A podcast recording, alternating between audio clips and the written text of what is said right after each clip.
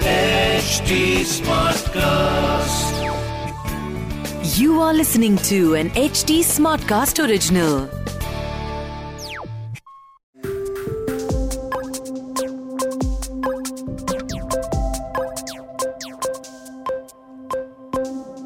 As of recording this episode, this is 22nd April 2022 और currently crypto currency world में जो दो सबसे बड़ी क्रिप्टो करेंसीज हैं वो हैं बिटकॉइन और इथेरियम। अब तक आप लोग जानते हैं कि बिटकॉइन इन्वेंट हुआ था 2009 के अंदर, पर जब बिटकॉइन इन्वेंट हुआ तो उस टाइम के अराउंड एक काफ़ी फेमस मैगजीन भी थी जिसका नाम था द बिटकॉइन मैगजीन, और इस मैगजीन के एक राइटर विटालिक ब्यूटेरिन थे। जब बिटकॉइन क्रिएट हुआ तो सतोशी नाकामोटो का ये विजन था कि ये एक डिसेंट्रलाइज्ड फॉर्म ऑफ मनी रहेगा, और बिटकॉइन कम्युनिटी उस टाइम पे इस विजन को बहुत आर्डेंटली फॉलो करती थी। बिटकॉइन जब क्रिएट हुआ तो काफ़ी सारे लोगों का एक स्कूल ऑफ थॉट ये भी था कि हमें डिसेंट्रलाइजेशन वर्ल्ड के ऑलमोस्ट हर चीज़ में चाहिए, और बहुत सारे ऐसे सेक्टर्स हैं जो इससे बेनिफिट भी कर सकते हैं, पर बिटकॉइन वो सोल्यूशन नहीं था जो ऑलमोस्ट हर सेक्टर के अंदर एप्लीकेबल हो। तो उस टाइम पे विटालिक ब्यूटेरिन ने सजेस्ट करा कि एक अलग क्रिप्टो करेंसी बनानी चाहिए। इसके साथ आपको एक चीज़ ये भी समझनी पड़ेगी कि बिटकॉइन एक ऐसी टेक्नोलॉजी यूज करता है जिसको हम बोलते हैं ट्यूरिंग इनकम्प्लीट। ट्यूरिंग इनकम्प्लीट एक ऐसी लैंग्वेज है जो सिर्फ स्मॉल सेट ऑफ इंस्ट्रक्शंस को समझती है, फॉर एग्जांपल किसने किसको कितने पैसे कब और कहाँ भेजे। बट अगर आपको एक ग्लोबल सोल्यूशन चाहिए जो मल्टीपल सेक्टर्स में डिसेंट्रलाइजेशन ला सकता है और स्केलेबल भी हो, तो उसके लिए आपको एक डिफरेंट सेट ऑफ लैंग्वेज चाहिए होगी। ये चीज़ विटालिक ब्यूटेरिन ने समझी जब उन्होंने इथेरियम पर काम करना शुरू करा। विटालिक ने सबसे पहले एंड ऑफ 2013 एंड 14 के अराउंड बात करी कि हमें कुछ और सोल्यूशन क्रिएट करना है, जिसका आगे जाके नाम रखा गया इथेरियम, और ये 2015 में लॉन्च हुआ। इथेरियम बना है सॉलिडिटी के ऊपर, जो एक अलग प्रोग्रामिंग लैंग्वेज है, और इथेरियम अपने आप में ही एक बहुत इंटरेस्टिंग क्रिप्टो करेंसी और केस स्टडी है। इथेरियम एक DIY प्लेटफॉर्म है, जिसका मतलब होता है डू इट योरसेल्फ, और इथेरियम के 3 सबसे बड़े यूज केसेस हैं। सबसे पहले आप इसके ऊपर डैप्स बना सकते हैं, जिसका मतलब होता है डिसेंट्रलाइज्ड एप्लीकेशंस। सेकेंडली आप इसके ऊपर NFTs मिंट कर सकते हैं, एंड थर्ड आप इसके ऊपर DeFi भी कर सकते हैं। अभी आपको ये समझना पड़ेगा कि इसके अलावा इथेरियम के ऊपर और भी अलग अलग एप्लीकेशंस हैं, जैसे DAOs हैं, और एंडलेस एप्लीकेशंस क्रिएट करे जा रहे हैं। इथेरियम भी एक डिसेंट्रलाइज्ड क्रिप्टो करेंसी है। हालांकि इसको विटालिक ब्यूटेरिन ने बनाया और इसका फाउंडर अभी ग्लोबली फेमस है, बट स्टिल इथेरियम की एक बहुत ही स्ट्रॉन्ग कम्युनिटी है जो रेगुलरली इनपुट्स वगैरह प्रोवाइड करती है। जैसा मैंने आपको बोला, इथेरियम एक DIY प्लेटफॉर्म है, तो इसका मतलब क्या होता है? इसका मतलब ये होता है कि इथेरियम पर कोई भी इंसान अपना स्मार्ट कॉन्ट्रैक्ट क्रिएट कर सकता है और कोई नया क्रिप्टो करेंसी क्रिएट कर सकता है, या NFT मिंट कर सकता है, या इवन एक DeFi प्लेटफॉर्म लॉन्च कर सकता है। मैं एक एग्जाम्पल देता हूँ। मान लीजिए आपके पास एक iPhone है या Android फ़ोन है, तो जिस तरीके से कोई भी डेवलपर iPhone या Android के लिए कोई ऐप क्रिएट कर सकता है, उसी तरीके से कोई भी डेवलपर इथेरियम प्लेटफॉर्म को यूज़ करते हुए अपनी एक एप्लीकेशन क्रिएट कर सकता है। और इस एप्लीकेशन को क्रिएट करना आज के टाइम में काफ़ी सिंपल हो चुका, क्योंकि अब बहुत सारे नो कोड टूल्स भी आने स्टार्ट हो चुके। तो इथेरियम ने एक मास लेवल पे एडॉप्शन को इंक्रीज़ करा और साथ ही साथ स्केलेबिलिटी को भी बढ़ाया, क्योंकि अभी बहुत सारे वर्ल्ड के अलग अलग डेवलपर्स इथेरियम पर अपनी ऐप्स क्रिएट कर सकते हैं। और इथेरियम का इंफ्रास्ट्रक्चर अब ना केवल एक ग्लोबल स्ट्रक्चर है, बट एक डिसेंट्रलाइज स्ट्रक्चर भी है। इथेरियम नेटवर्क एक करेंसी यूज़ करता है जिसका नाम है ईथर। तो जब भी आप सुनते हैं कि इथेरियम का प्राइस $4,000 हो गया या $2,000 हो गया, तो वो टेक्निकली ईथर का प्राइस होता है जो फ्लक्चुएट होता है। इथेरियम नेटवर्क को हम इथेरियम के नाम से बोलते हैं।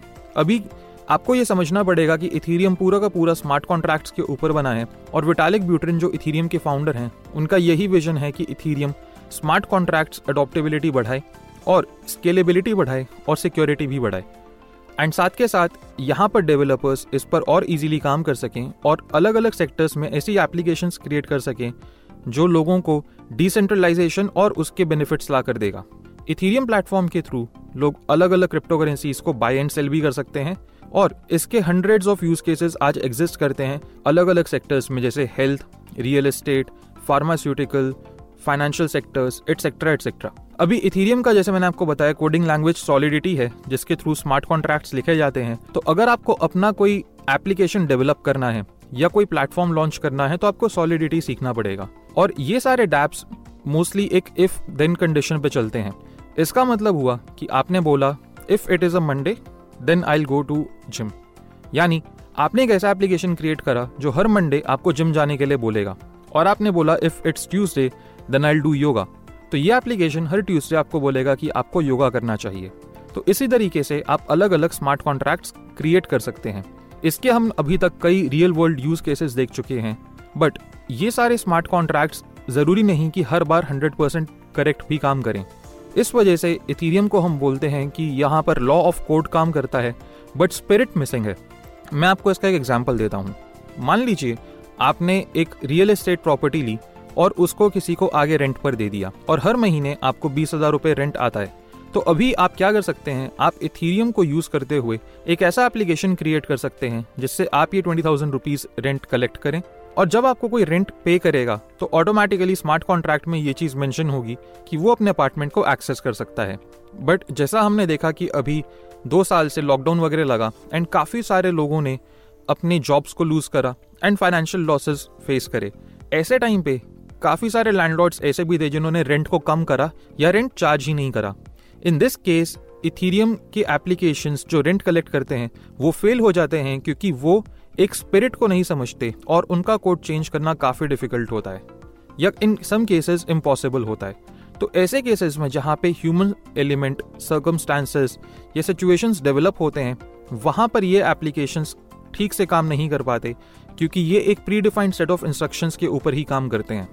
तो इथीरियम करेंटली इस प्रॉब्लम को भी सॉल्व करने के लिए काम कर रहा है। इसका एक बहुत फेमस एग्जाम्पल है कि इथीरियम का एक डाओ का ICO हुआ जहाँ पे उन्होंने कुछ फंड्स को रेस करा, एंड जब उन्होंने उस फंड को रेस करा वहाँ पे $150 मिलियन का लॉस एंड हैक हुआ।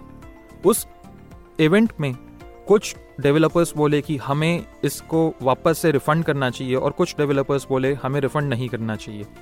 जो डेवलपर्स बोल रहे थे कि हमें रिफ़ंड करना चाहिए, उन्होंने इथीरियम का एक हार्ड फोर्क क्रिएट करा जिसको बोला जाता है ETC, यानी कि Ethereum classic. So this is how Ethereum also face one of the biggest events that happened in its history. अभी आप सोच रहे होंगे कि इथीरियम बिटकॉइन से डिफरेंट कैसे है, तो आपको ये समझना पड़ेगा कि इथीरियम मेनली डेवलपर्स के लिए है जो एप्लीकेशंस क्रिएट करना चाहते हैं, and bitcoin is for anyone and everyone जो उसे एज डिजिटल करेंसी या स्टोर ऑफ वैल्यू देखता है। इथीरियम वर्सेस बिटकॉइन एक बहुत ही कंट्रोवर्शियल और हीटेड डिबेट रहती है, और आने वाले एपिसोड्स में हम इसको डेप्थ में भी कवर करेंगे। बट अभी के लिए आप इसे ऐसे सोचिए कि इथीरियम के थ्रू आप मल्टीपल चीज़ों को एक्सेस कर सकते हैं। इसका एक एग्जाम्पल है DeFi। समर ऑफ 2020 में, जिसको हम DeFi समर भी बोलते हैं, बहुत सारी डिसेंट्रलाइज फाइनेंस एप्लीकेशंस क्रिएट करी गई जो लगभग सेंट्रलाइज फाइनेंस एप्लीकेशंस की तरह ही है। अगस्त 2020, जिसको हम DeFi समर भी बोलते हैं, उसमें काफ़ी सारी डिसेंट्रलाइज फाइनेंस एप्लीकेशंस क्रिएट करी गई जो लगभग सेंट्रलाइज फाइनेंस एप्लीकेशंस की तरह ही काम करती हैं, और ये सारी क्रिएट करी गई इनिशियली इथीरियम के ऊपर। आज इनके फोक्स, इनके कॉपीज, अलग अलग प्रोटोकॉल्स, अलग अलग चेन्स पर एग्जिस्ट करते हैं, पर ये सब स्टार्ट हुआ था इथीरियम के साथ। इसके कुछ कॉमन एग्जांपल्स हैं यूनिस्वैप, जो करेंटली इथीरियम पर सबसे बड़ा डिसेंट्रलाइज एक्सचेंज है, आवे एंड कर्व जो लेंडिंग एंड बोरिंग प्रोटोकॉल्स हैं, 1inch जो एक एग्रीगेटर है, इंश्योर जो एक इंश्योरेंस प्रोवाइडर है। तो इस तरीके से इथीरियम के ऊपर ऑलमोस्ट पूरा DeFi वर्ल्ड आ चुका, और करेंटली DeFi वर्ल्ड के अंदर $215 बिलियन TVL लॉक्ड है।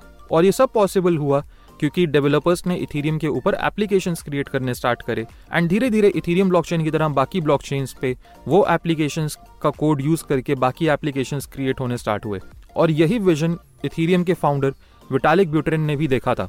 अब एक इंटरेस्टिंग चीज़ ये है कि जब इथीरियम बनना शुरू हुआ था, तब इनिशियली विटालिक ब्यूटेरिन के साथ 7 लोग और थे जिन्होंने इथीरियम पर काम करना स्टार्ट करा, पर कुछ ही टाइम के अंदर 8 में से 5 लोग इथीरियम को छोड़कर चले गए, और तब इथीरियम के अंदर खाली 3 लोग रह गए थे। और आज उन तीनों के 3 अलग अलग क्रिप्टो करेंसी हैं जिनका नाम है इथीरियम, एडा एंड डॉट। जी हाँ, विटालिक ब्यूटेरिन के साथ जो 2 लोग रुके, जो 2 इथीरियम के को फाउंडर्स रुके, उनका आज अपना अपना इंडिविजुअल क्रिप्टो करेंसी है, और इन क्रिप्टो करेंसीज की market cap multiple billion dollars है, और ये currently top 10 crypto market caps में आते हैं। एक और इंटरेस्टिंग चीज़ ये है कि इथीरियम का प्रीसेल प्राइस 40 सेंट्स था, और अपनी पीक पे इथीरियम $4,800 तक गया था। जी हाँ, इसका मतलब अगर किसी ने प्रीसेल में इथीरियम खरीदा होता तो आज वो मल्टी मिलियनर होता, प्रोवाइडेड अपने इथीरियम को वो आज भी होल्ड करके रखता। तो इथेरियम ने ना केवल अपने इन्वेस्टर्स को एस्ट्रोनॉमिकल रिजल्ट्स दिए, बल्कि डेवलपर्स को एक प्लेटफॉर्म दिया जहां पर वो DIY एप्लीकेशंस क्रिएट कर सकते हैं, एंड मास एडॉप्शन के लिए रिटेल को ऑनबोर्ड करा DeFi और बाकी एप्लीकेशंस के थ्रू, जैसे कि NFTs एंड DAOs। तो इथेरियम एक ऐसा क्रिप्टो करेंसी है जिसको मैं एक ट्रू सेंस में डिसेंट्रलाइज्ड क्रिप्टो करेंसी मानता हूं, जिसकी रियल वर्ल्ड यूटिलिटी भी है। काफ़ी लोग ये भी बोलते हैं कि आने वाले कुछ टाइम में इथेरियम हो सकता है बिटकॉइन से आगे निकल जाए और इसका मार्केट कैप बिटकॉइन से भी ज़्यादा हो जाए, बट ये फ्यूचर की स्पेक्यूलेशन है एंड ऐसी स्पेक्यूलेशंस या आर्ग्यूमेंट्स का कोई एंड नहीं है।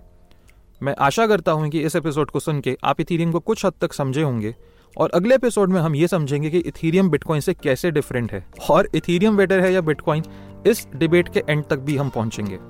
मैं मिलूंगा आपसे क्रिप्टो करेंट के नेक्स्ट एपिसोड में। This was an HD Smartcast original. HD Smartcast.